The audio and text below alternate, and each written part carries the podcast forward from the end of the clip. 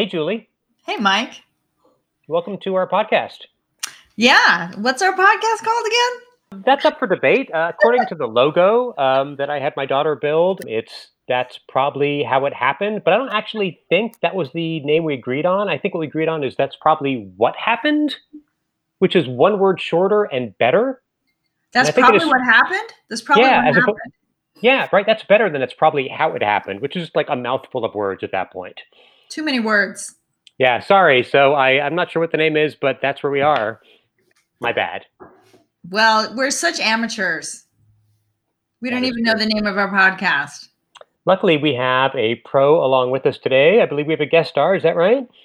Yes, we have an esteemed guest who has recently told a story at my show that blew everybody away. And that's not the story he's going to tell tonight. Sorry. That will never be heard again because it was not recorded. Who is this amazing guest? I would like to introduce the fabulous, the wonderful JP Frary. JP Ferry, welcome. Thank you so much. Uh, it's glad to be where I am and where you're not. I mean, it, I mean, it's nice to talk to you. That's what I mean. Thank you. How's your pandemic going? Um, well, I'm looking for positive things. I tried. I fed a bird a shrimp today. That was a good thing. and he was very, uh, or I think it's a her. I'm guessing. I know nothing about egrets. They all kind of look alike to me. they look alike to me too. Then how did you decide that the that the bird is a she? Well, so I did a little bit of uh, reading, and apparently, like size wise, the female is a little bigger, and I could see the other birds And in the smarter. tree, and she was bigger. So I'm guessing she's she has fledged. She can fly, but she is coming down and begging for food at this restaurant on Harrison Street, and um, and the guy is feeding her shrimp and cubed steak, and she really likes it. So I am not I'm not a bird or egret expert, um, but from what I've read, they don't typically eat steak in the wild. Um, is uh, steak something you think that the egret should be eating? Um, I emailed a birder friend of mine who admits to that. I do not admit to that. And she said eventually she's just not going to take scraps from you when she's able to hunt on her own. So right now you're just supplementing her diet. If she doesn't like it, she won't eat it. She won't eat chicken. He's tried feeding her chicken. She won't eat that. She really just likes shrimp. Raw shrimp is her favorite thing. But it's not one of those very delicate white, Yes. snow white egrets. It is. It's one of Yeah. those. Amazing. I have never seen those beg. I've seen a lot of black crown night herons here in Oakland. They're everywhere. and there are um, if you go out well you can't right now but um, when the movies get out at the grand lake theater Yeah. if you go down the street you'll see the black crown night herons picking rats off the top of garbage cans which is some like you know not in nature thing but it's all for the good right Yeah, I didn't know they control rats. That's awesome. Yay, black crown night herons. there you go Circle circle of life. that's right So do you have a story for us today? I do. I do. I have a um I have a story that relates to COVID. Oh, is that so? very I, s- we haven't talked about the theme today. I and so Oh, we should it- decide on what the theme is. Oh, there's a theme. Son of a Well, bitch. We'll, All right. we'll we'll retroactively make the theme match, but um, what is the theme of your story, JP?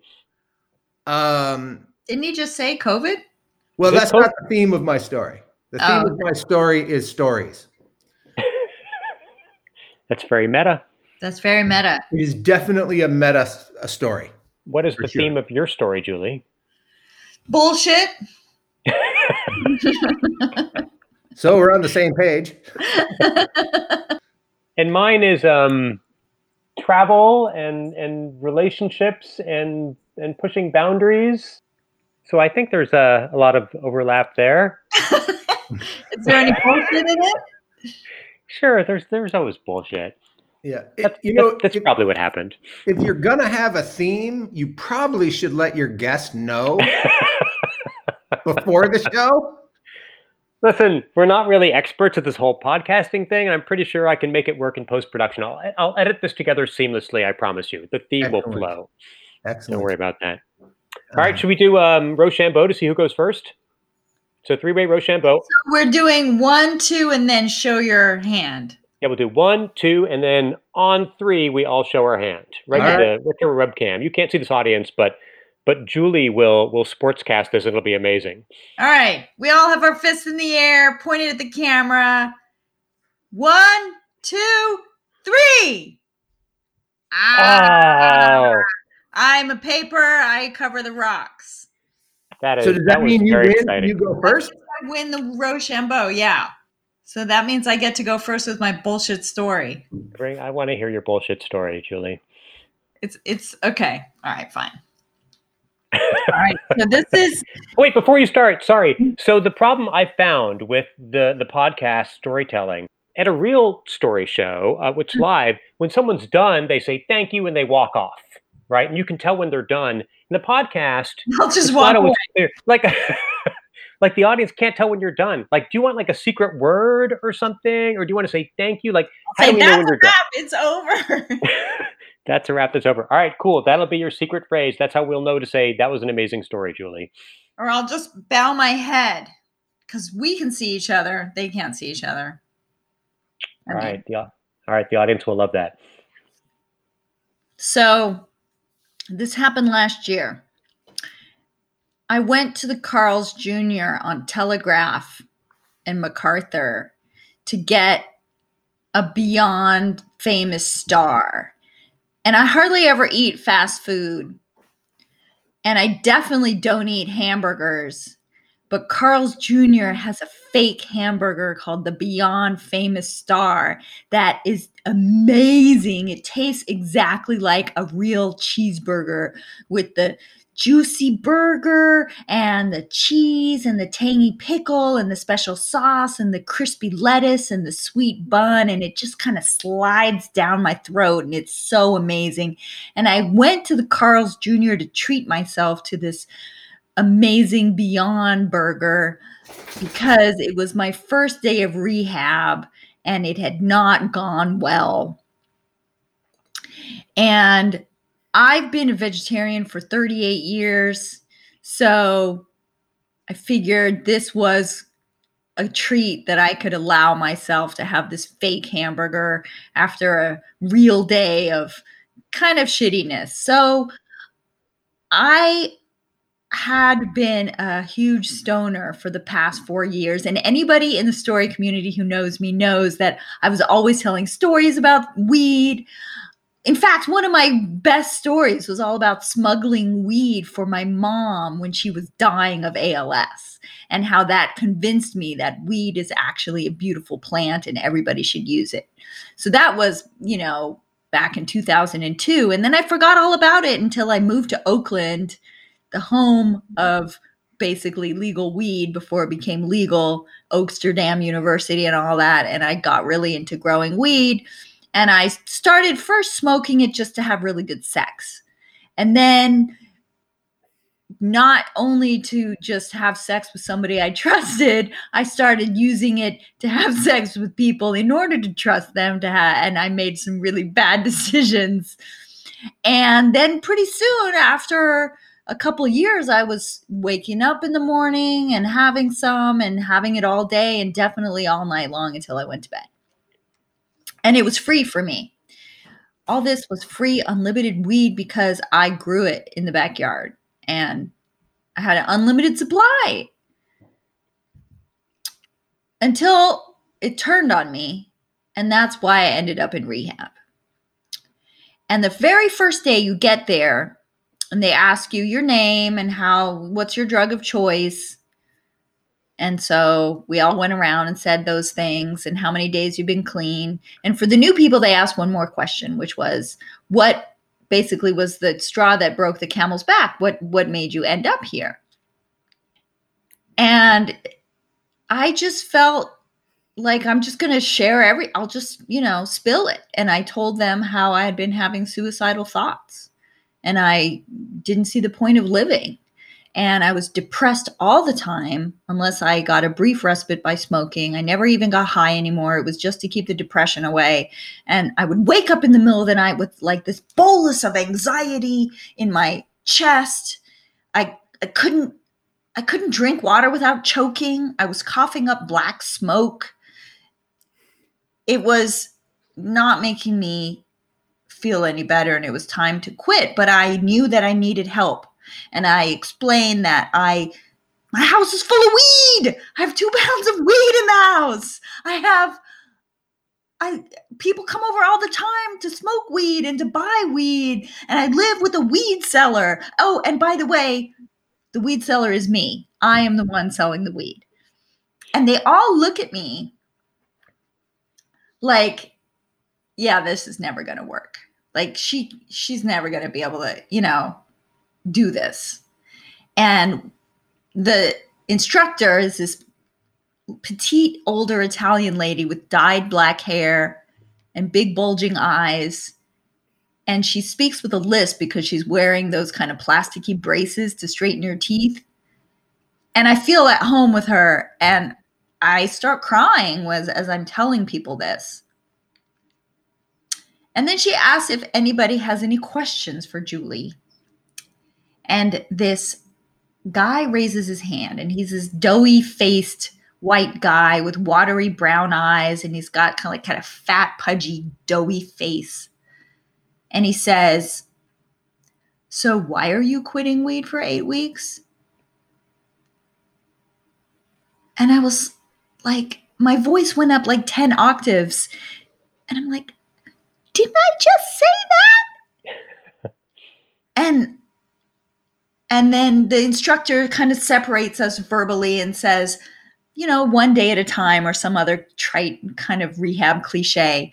And the day goes on, but I'm like mad at this at this guy for not being supportive of me. In fact, nobody's very supportive of me. I think they probably think I'm full of shit. Walk going around telling people how I'm selling weed and also trying to quit smoking weed. But I, I hate this guy, and it just reminds me of when I was a, in middle school and I became a vegetarian overnight. And the next day was hot dog day. And everybody teased me for not wanting to eat the hot dog. I said, I'll, I'll take the bun, but not a hot dog, please. And after that day, everybody always teased me because I, I was so firm about my desire not to eat meat and why you shouldn't eat meat because of the animals and da da da da da. And I, I it just made me think, you know, fuck you, dude. I am to do this. You don't think I can do this? Well, I'll show you. And and his doubt actually motivated me through the whole entire program.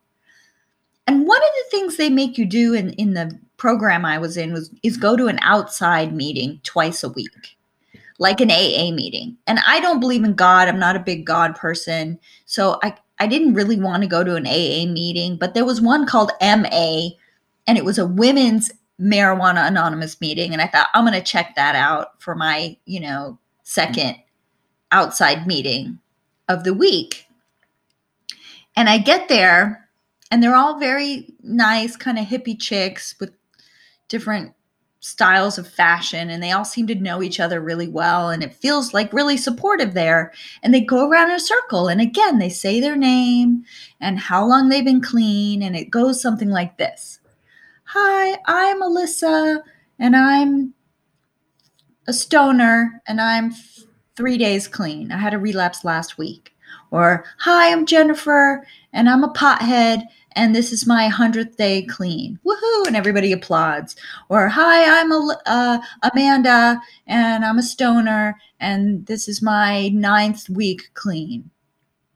And I'm thinking to myself when they get to me, I can't say that I'm a stoner. Because I used to be a stoner. I used to be really into it. I would I would tell everybody about how many joints I had to smoke and, and all the time. But now, now that I'm trying to give it up, why would I use that word? Why would I de- define myself as the thing I'm trying not to do? And I realized I'm not a stoner, I'm a vegetarian. and I went, I never came back to that MA meeting and I finished the eight weeks of the Kaiser rehab. And by the fifth week, I was peeing as clean as the driven snow because it takes three weeks to get out of your system, right? I know that it's terrible mixing metaphors. But anyway, the point is, despite all of their doubt, or maybe because of it, I quit smoking weed. And today is my 585th day clean. Woo! that is amazing. Congratulations. I don't know if your story's over because you didn't say. oh, the magic, the magic phrase. Uh, that's a wrap. It's over. which, which I think is also not correct, but uh, that's fine. Like I get it, your story's over. Um, that's amazing. Congratulations on both your 500 days and your vegetarianism. Thank you. That is super impressive. So, do you you don't think that the that the 12 step programs have something to offer you? Not me. I mean, I I could never get with the idea of somebody outside of myself like God or Ryan Gosling coming in to save me from smoking weed. You know, that's just not I'm not How gay, but I do Ryan Gosling. what? sorry, sorry, that was a you're talking about something serious, and I'm saying I'd bang Ryan Gosling.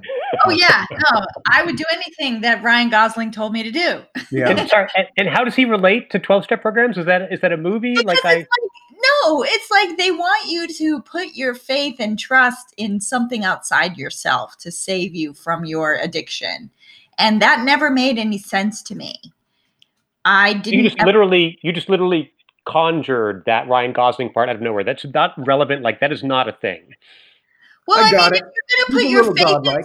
in somebody outside yourself, like God or a group of drunks, they would say, or Ryan Gosling, then you know you could basically say any anything, I guess. But um, no, I always had a lot of difficulty with that, and also with the whole fact that they always start off by announcing the thing that they're trying not to be and not to do, and they're like doubling down on that identity. And I know uh, anybody listening to this who loves 12 step and it helped them will disagree with me, and that's fine. More power to you if it helped you. It just was never anything that would help me. You know what helps is the group. The group is what helps. I Yeah. was smoking all this weed because I was lonely and miserable, and the group was a nice social outlet. They were terrible storytellers, but they were they were fun. You know, they were supportive, most of them. Once they realized that I wasn't actually full of shit because I kept coming back every single week and I kept going to meetings and I kept my numbers kept getting higher and higher because I didn't smoke it, you know. And I would come home and roll joints for people and sell them and come home and bake brownies out of weed oil for people and sell it and come home and water my fucking weed plants in the backyard. I grew up in Mendocino. I know. I, I had to quit in high school, and I know. like every, it's everywhere. It's fucking everywhere. Yeah, and they make it seem so great. That's another reason why I think it helps to get personally have a personal vendetta against the thing. Like the whole weed industry is such bullshit. The way they're saying it's good for everything. Yeah, it's good for making you reliant on a plant. There That's you go. what it's good for. But but JP, you had to quit in high school. So uh, I got asthma really, really bad, and um, my mom. We I went to the allergist, and the allergist, you know, I lied. I didn't say I'm smoking a lot of dope, um, you know, and uh, my mom ended up taking me to the city of ten thousand Buddhas, which is outside of Ukiah, and they had a uh, acupuncture clinic that some people said it helped with asthma. And we go in, and this intake guy, this monk, sends my mom out of the room and he goes, uh, Are you wake and bake? Is that your thing? Are you like high all the time? And I was like, No, no, no, not, uh, not in the morning Wait, how do he know? because it's Mendocino County in the 80s. Like, you know, And I admitted I was smoking a lot of dope. And he said, Yeah. So there's a lot of resins in marijuana, very irritant to your lung. Um, if you have to do it, eat it. And uh, he goes, If you quit smoking it, your asthma will clear up in like three days. And it cleared up in about 24 hours. It was unbelievable yeah. how I was like, Oh my God, I could breathe, you know. Yeah, what happened with me, I got this thing called uh uh, spasm of the trachea. Yeah. Oh my god, that's so scary. It's like yeah. you can't take an inhale. you can only exhale. Yeah. You can't take an inhale. And I thought I, w- I thought that was asthma because I didn't know any better, but it was a spasm of the trachea. And it would happen whenever I drink any water or liquid. It happened in the Carl's Jr. as I was drinking my Diet Coke on that very Whoa. first day. Whoa.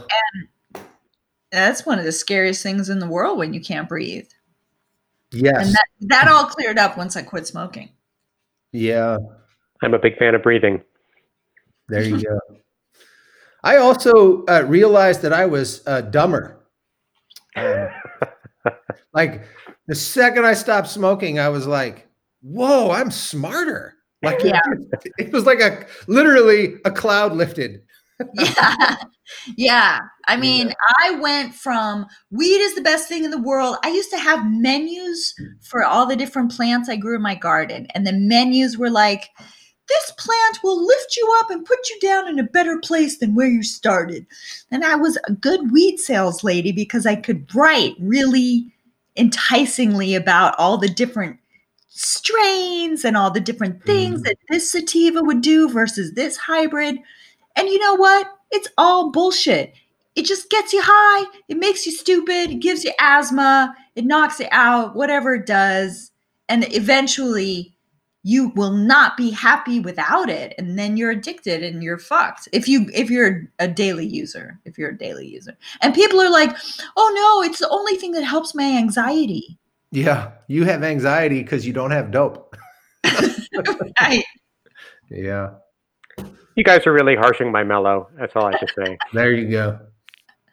Yeah. All right, JP, it's you and me. You want to Rochambeau for this? Mano a mano? All right, you, you, ready to, you ready to lead us through this?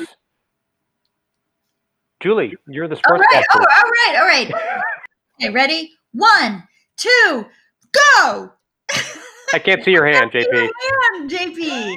Uh, I had I was paper. okay, you have a paper, so you got cut and now, since Mike had the scissors, who that cuts up the paper, Mike gets to go. Oh, well said. That was amazing sportscasting. Thank you, Julie. So, uh, back in October, my wife and I, during the before times, before the pandemic, we took a vacation to London. And we had a great time. We did all of the touristy things there. It was pretty good. Um, but our last night we made a dinner reservation in Chelsea, which is the posh neighborhood in London, at a fancy Indian restaurant that apparently had a doorbell. I'd never been to a restaurant with a doorbell before. I was very excited. So we're, we got to the neighborhood a little early. We're walking to kill a little time down the street, and we thought we should grab a drink. And we're looking for a pub, some neighborhood pub to grab a drink. And there are no pubs in Chelsea. Like if you want to get a fancy cup of tea or maybe buy a top hat, I think that would be a good neighborhood for that. But if you want to pop into a pub, no such thing. So we're about out of time for this when we pass this one abandoned storefront, and there are about half a dozen teenagers in it, and one of them screams at us as we're walking by, Come on into our party! Now, I used to work in one of the crappiest neighborhoods in San Francisco, and I am used to people screaming crazy things at me all the time, and I am super good at ignoring them. I look straight ahead. I do not engage with the crazy. I give no indication whatsoever. I will engage. So I am doing this. I am in mid ignore as we walk past the door front when my wife says, okay, and walks on into the store. At this point, I have to do one of two things either follow her in to the party or get a divorce, which smacks of effort, frankly, and uh, really, I think, puts me further away from the fancy dinner with the doorbell. Um, but frankly, this is the sort of thing she has done before. I mean, occasionally we'll get like a crazy invitation from one of our friends that will make no that I won't understand, and I'll read it and I'll say, uh, this makes no sense. No. And she'll read the exact same invitation and she'll say, this makes no sense. Yes. So of course she walked in. And so I followed her back in because I didn't want, you know, the divorce. And I immediately, you know, assessed the situation. And there's about half a dozen kids in there, and maybe ages 18 to 20. Um, there's one girl who's posing like she's a model in front of a, a Trump doll and a few rotting pumpkins, and someone's taking her picture as she poses. There's a couch that looks like it was dragged out from the street minutes earlier, and there's like three kids sprawled across it. And there's one kid in the corner on a moped just sort of rocking back and forth in this store. And I look around, and one of the kids off the couch springs up and runs over to us, all enthusiastic, and says, Hi, hi, welcome to our party. My name's Nims. Nims. I've, I've never met a, a Nims before. And so I, I shake his hand, and I realize for the first time in the whole week we've been in London, I smell something that I have not smelled since I left San Francisco, and that's pot. And uh, because it's illegal there. And I say, Nims, it smells like San Francisco in here. And he looks very nervous. He's like, oh, uh, uh, well, I just, uh, um, would, would you like some San Francisco?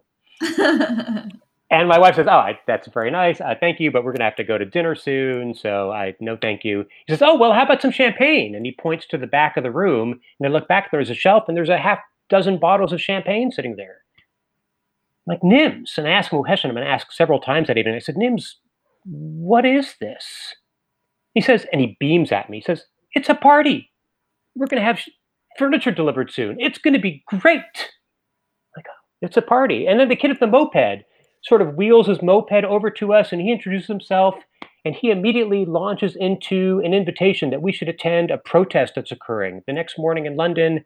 I think they're protesting capitalism or money or maybe the concept of numbers. I wasn't exactly sure what it mm-hmm. was but also the following day, there's going to be another protest. And that was the one he was really excited about. And they were protesting the capture of Julian Assange, who he said, you know, the whole global narrative had been against him because the, the CIA had been writing this and the Antichrist uh, Hillary Clinton had been in charge of this anti narrative. And of course, the Jews as well, who controlled 40% of the media. And at this point, as a member of the tribe, I'm like, well, I, you know, but but a guest in this place, I, I want to, you know, politely push back a little. I'm like, well, well, I forty percent it. At least that's the minority of the of the media. And he's like, yeah, but Jews are only 16 million people on the planet. That's 0.2 percent of the population. Controlling 40 percent of the media, that's an outsized influence. And now I can't like I've heard so much crazy at this point. I I have to engage. I'm like I I'm sorry, dude. Like I there's no way that there are only 16 million Jews. I I have been to New York I, I have been to Israel. Like that country's literally stuffed full of Jews. There are more than 16 million Jews on the planet. He said, no, no, that's actually at most there are that many. And so we make a bet. I don't have much on money on me. I've got like maybe a few pounds. We bet like five bucks. He continues to rant against the, the global conspiracy, and I'm on my phone trying to find exact population figures for the number of Jews on the planet. And I kind of cannot find anything that agrees with me. I'm seeing numbers like 14 million, 15 million. Nothing says that there are more than 16 million. And I'm left with the fact that I am losing this bet, and I do not want to pay out a bet to an anti Semite. but even more than that, I do not want to be the cheap Jew who will not pay out a bet. so I I get out my wallet and I pay the anti Semite his $5. And I'm like, Nims, what is this? And Nims like, oh, oh, it's a party. The furniture will be delivered any minute now. It's going to be great. And we realize it's almost time to go to dinner, and we and we say our goodbyes. We say goodbye to the art school model, and we say goodbye to the anti-Semite on the moped, and to Nims and the couch people. And we go off to our, our lovely restaurant. I ring the doorbell, and we have a great meal. But I have to think that despite that amazing meal, the thing that I remember most from that whole trip was that time that we spent at that party meeting those people. That is the most memorable part of the whole trip. And I will admit this to you if you do not tell my wife. But I do think that yes, sometimes the answer is to to say yes to the crazy. Thank you. And that's probably how it happened. That's probably how it happened. That's probably how it happened. And that's how you end a story. so you never found out what organization their party was representing? No, he was just anti um, everything except China. China was the one government that he was all in favor of. And I think the kids themselves, most of them were not pro moped guy. Um, they just sort of endured him. But what those kids were, I think just a bunch of rich kids who I think someone's daddy set them up with uh, an abandoned storefront. That's my best theory. The Londoners I've spoken to said, oh, yeah, Chelsea, that sort of thing happens, whatever that means. My dad never gave me an abandoned storefront. I don't know. Yeah, no, I was wondering what their if they were, you know, of the wealthy posh Londoners, if they were in Chelsea, but then it was an abandoned storefront. So, but I guess it was a posh place because they had champagne in San Francisco. It was a posh place. Um, I think maybe this was maybe it was the one pub, and that's why it was abandoned. So it went out of business. It, clearly, if it had been a top hat shop, it wouldn't have been abandoned. But I always um, am very suspicious of young people that have champagne. it seems like such a like. Even now, I'm 55 years old, and somebody has champagne, and I'm like, "Who the fuck are you?" what if it's New Year's Eve? What are we celebrating? My wife is just going. champagne. she is literally. Your wife is literally sipping on some champagne right now. I bet. it's possible. She now she will. But this is the saddest thing. Here's the saddest thing. What's the saddest thing? She has tiny bottles. She has a tiny bottle of Cook's champagne. Single serving. Oh man, you guys are making me want to drink. Alone. Champagne is a lovely drink. It is. It is effervescent. It is light and bubbly. It's charming. It's the. It's the LaCroix of alcoholics. It's highly suspicious to put air in your water. So soda. Yeah. Yeah. I, like as a kid, I would always shake it up to get the carbonation out. That's just weird. Soda was like my favorite thing as a kid, aside from my parents. Blah blah blah. But yeah, you know, soda. Well, you do seem to have had a healthier childhood than me. Mike has had the healthiest of childhoods. That's why he's so well adjusted. I'm so wholesome. Mhm. Yeah. Might you have a story for us, JP? Absolutely. So uh, this is the root of why I tell stories. Uh, I mean, I've got all kinds of emotional problems, but um, the truth is, my grandfather, my mother's father, uh, had the Irish gift of gab, and he would even use a brogue to tell stories. Um, and I didn't really even think about it, but he never lived in Ireland, so the brogue was totally fucking fake. Um, and uh, he was born um, in San Francisco, uh, in the Mission District, in 1918. Wow. And the day he was born, his mother and father died of the Spanish flu. Oh my God. And so he was raised by an aunt. And in fact, his birth announcement was on the same page as their obituary Wow. in the San Francisco Chronicle, which is a thing like we're going through this COVID thing. And I like it really, it's a weird thing in my head because I think about this and go, he was alone in America. Um, it's likely that his mother caught it in Ellis Island or on the train coming out from the East Coast to San Francisco because she just got here from Ireland. She was pregnant with him on the boat. Hmm. And uh, so I've my whole life, he would tell stories of Ireland and of what it's like to be from County Cork. And I knew he had only visited once, but he knew all the old relatives that I never met. So I, I thought these were all true stories. And I really wanted to go to Ireland to, to see the land that he talked about. Cork is in the south of Ireland, and uh, and that's where we were from. He told us we were from County Cork, and he would always say it in that brogue, you know, County Cork, and you know whatever. Um, so I went, and I went to go and look for evidence of my family in Ireland. And he had said that he had found our family name in the small Bible um, that's in the Sheepshead Peninsula, which is uh, this kind of the southwest of Ireland. And these are tiny towns. Like, you know, if the name is in the Bible, you'll find it. And so I went to Ireland and went to the south of Ireland and went to this tiny town that we mispronounced while we were there. While we were there, we called it Akista, but it's sort of like um, Ronan. You know, if you try to s- pronounce her name by reading it, you can't because Irish is like I, I, swear to God, they just make up the pronunciation. Um, the pr- proper pronunciation is Athasista, but we called it Akista because that's what it looked like, and um, and everybody there just let us say it and just looked at us like, yeah, okay. But so we get to this tiny area. In fact, it has one of the oldest structures ever built by humans on Earth. There's a, a stone cairn there that's 5,000 years old. And I sat on it and didn't even know it was there. That's how small it is. Um, and, you know, the Irish, they, I'm sure, built it up and, you know, oh, yeah, it's the oldest building ever built. And you get there and it's a pile of rocks. But, um, but I got to this place and I went to find this Bible in this church. And there was an old woman there and uh, I told her what I was looking for, and she said, "Well, what was your great grandmother's last name?" And I said, "Doherty." And she said, "Bah, she's not from here." And I'm like, "No, no, no, no. This is my family history. We're from County Cork, and and this is the church." And she goes, "No, you're a northerner. You're not from the south. There, you're from Donegal. All the Dohertys are from Donegal." And I said, Well, this was a long time ago. This was 1918 when she left here. And she goes, Oh, even less likely a Doherty was from here in 1918. You're from Donegal, you're a Protestant.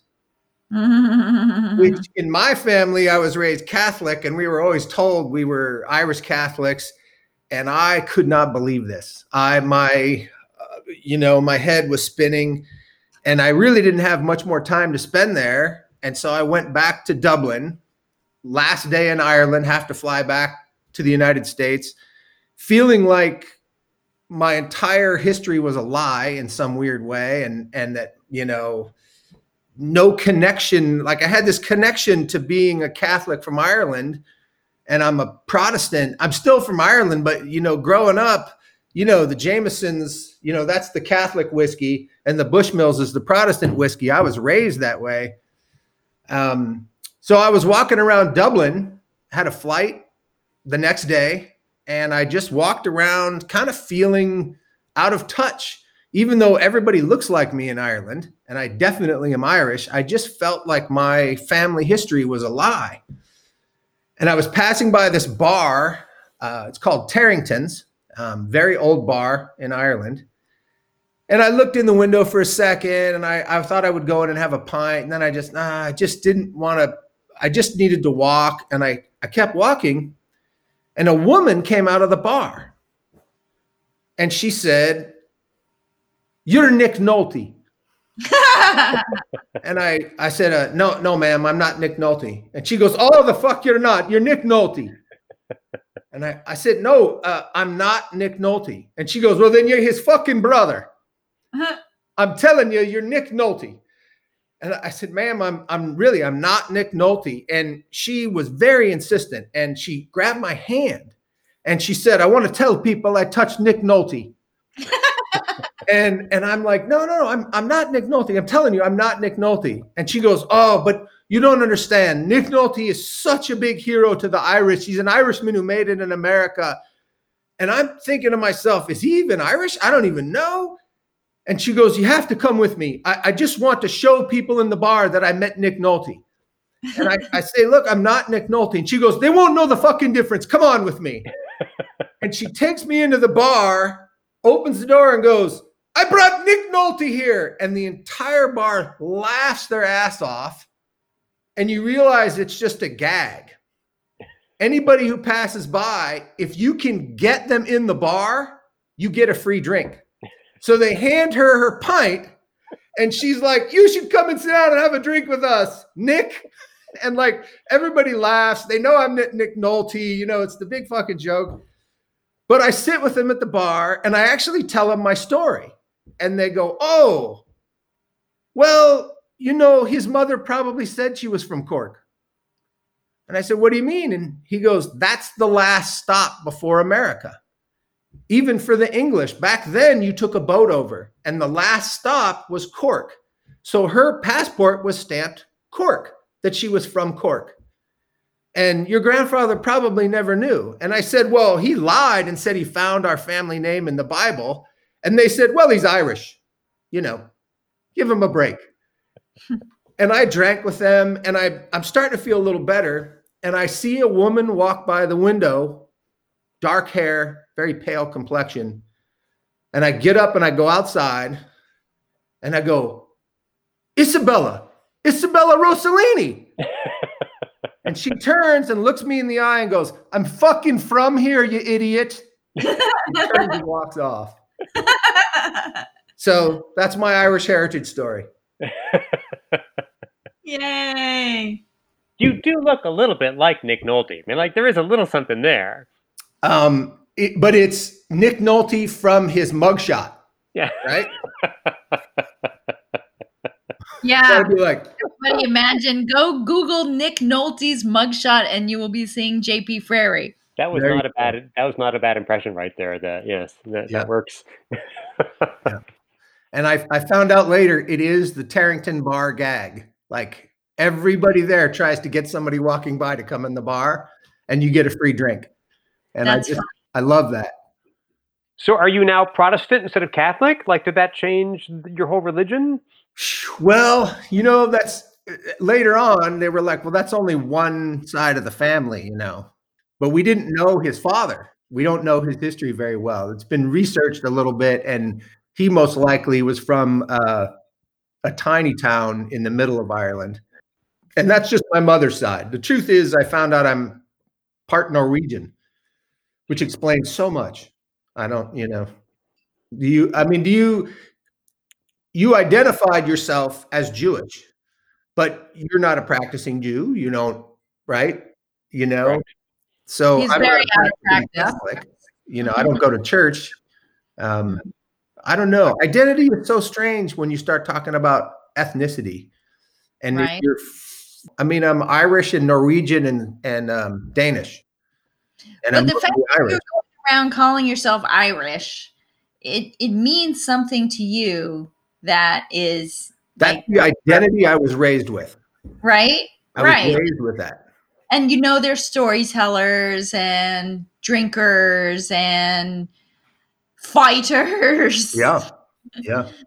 so it's like you take on a little of that because you've been thinking that's you this whole time right I mean, I really, until that moment, had this idea of who I was, you know, and definitely my grandfather was the person who would tell a story at the table.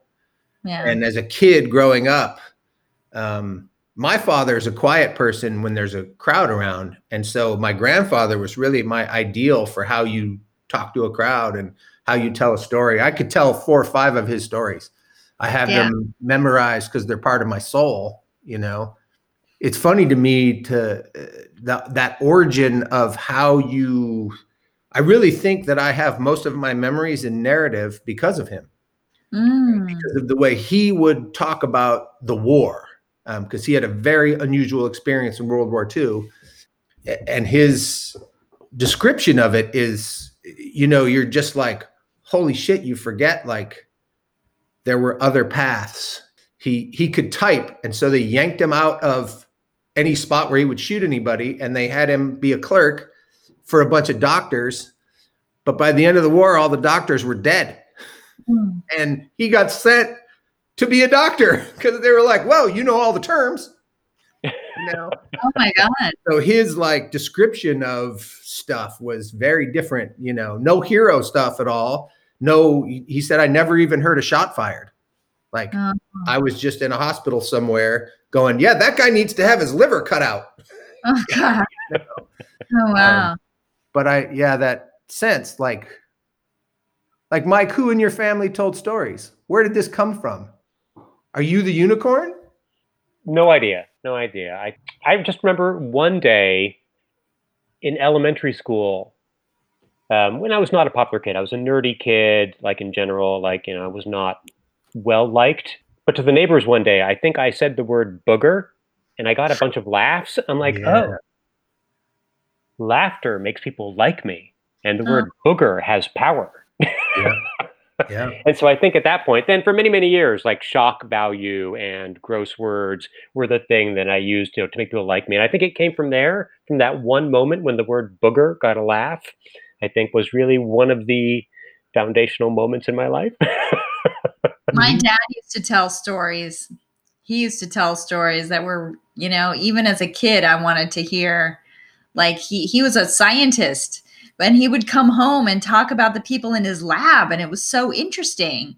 And then my sister also got that, and she would come home and talk about people at her work and make them just. It was just so interesting. I'd be putting on makeup in the bathroom, getting ready for a date in my 20s, and she would come home from work and start talking to my mom in the kitchen about her day and I just would be late because I would be listening to her. Oh, that's a great image.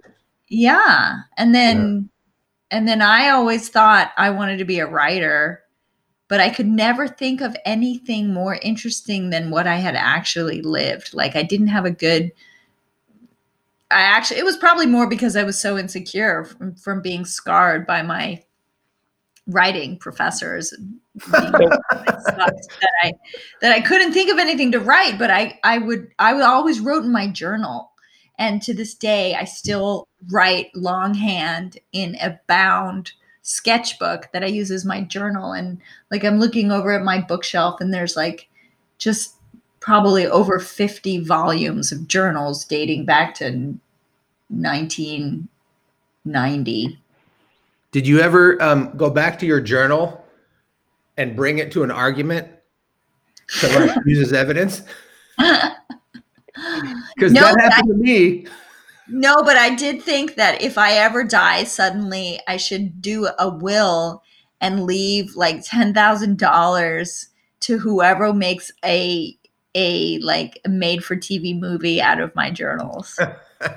Now, here's the part I don't understand. So, you're young and impressionable. Your sister comes home from her day at work and tells you these amazing stories. And what you took out of that was, oh, I should become a storyteller, not I should get a job. Like that's where the stories came from. Her job. That's the lesson you should have learned, Julie. yeah, no, I still don't have a job. yeah. All right. Well, maybe. Jobs are overrated, Yeah. Well. Yeah. you know.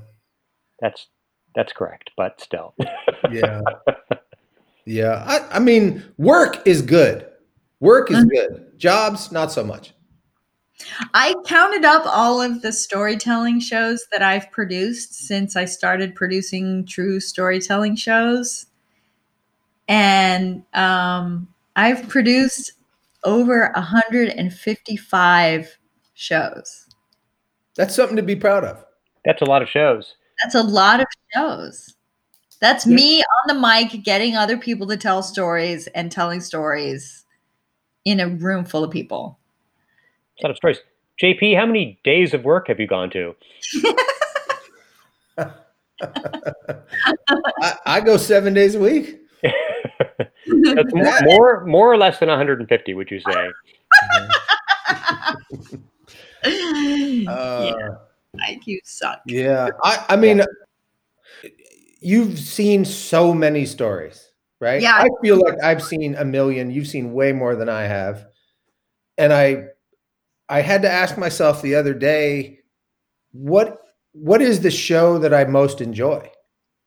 Like of of all the ones that I've seen and ones that I've been a part of, and it is the show where people are authentic, where Mhm. there's no doubting that that person telling the story is telling a real thing that Mhm. really affected them. And I started like really looking at it, and it doesn't matter whether it's funny or sad, but if it is a real thing that you can see, and I found myself realizing that I, I still go back to a couple of my favorite stories were stories that didn't score well, Mm. but they were real glimpses into somebody's work or their family or whatever. And you went, oh, couldn't make that up. Like that's exactly what happened. And I got to see a slice of this thing. And I think uh, maybe trying to win colors what you do. And and I I'm trying I'm really trying to divorce myself from that. And I I'm obsessed with turning one of these things into art. Like I am obsessed with it now. How is it not art? They're not the, the next level of this where it becomes a story is it has to have it has to do more than just relay what happened. There has to be more. Um, JP, you've definitely done that in some of your stories. well, I, appreciate that. Stories that you've told that have uh, transcended just the narrative anecdote and have touched me emotionally in unexpected ways. Well, I appreciate that. I, I appreciate you saying that. I feel like like it's like there is a, a level where like I want to reach that thing where it it has the emotional and it also has the intellectual and and it could be funny it could be light it doesn't have to be heavy but i i'm just i started watching ones that people really like. And and i realized nope i've started thinking about them and how do i structure my thing like them? And that's a mistake you don't want to yeah copying you know? someone else's structure yeah yeah but um i'm a big fan of copying things that work just to have a scaffolding for my own creativity and then sure. i feel like i can stand then i take off from there mm-hmm. but yeah the, the, story i told at your show last week mm. i got a lot of emails which i oh, knew was going to happen and that really you know, but a couple people got the image that i put in of two boys throwing rocks in the deep pool trying to scare out the big fish that was the metaphor for the whole thing. The big fish is coming out, and we're gonna get it out by poking it. And huh. and uh, like I was like, oh, that I was so excited that somebody got that. Nice. You know? And I feel that way. There have been a couple of times where um, I told a moth story about um, a canoe trip in flood stage. And the whole thing was a metaphor for how my son was having to navigate life. Hmm. something wild and unpredictable that he couldn't control having two parents split up. And and he listened to it and i was so jacked when he got it when he was like okay it's a metaphor for how as a child i have two parents and i have to face the world and stuff's going to come at me and i have to react you know and i just i like that's the thing i'm I want to have happen. And you run that thing where if it's too heavy handed, people are like, nah, heavy handed, you know. Yeah. Mm-hmm. But I like it when there is an image in a story. I like it when there's a thing that mm-hmm. you connect to the rest. Mm-hmm. Um, I don't know. I'm yeah. obsessed with it and it is depressing me sometimes. And I always learn something from you, JP. Like I, this is it's nice to hear how you craft something and how you like what you're looking to do. This is really yeah. You know, I can learn from symbolism this. using a visual symbol to carry yeah. as part of the through line, right? Um, you know, Mike, when when you when we did our grand slam, when you got your first laugh, I saw your body change. I saw you like, oh yes, I got it. Like, they're laughing you know, and until you get that first feedback, you don't know. Are you talking in the dark? You know, and there especially, I couldn't see anybody. Those lights were so bright. Which is what makes this podcast so terrible. I literally can't see any member of the audience. They're all invisible to me. On that, On note, that note, that's a wrap. It's over. Thank you so much, JP. Julie, Thank you, Mike, for putting this together and doing the heavy lifting of the editing. That's probably, that's probably, that's probably how it happened. That's probably why. That's probably what will happen. That's probably what happened. Yeah, yeah. After we wrap and it's over. If you keep talking, there's no good spot for me to end it. Like I need a pause where I can end it. Like just nobody talk for like one minute and then I can end this.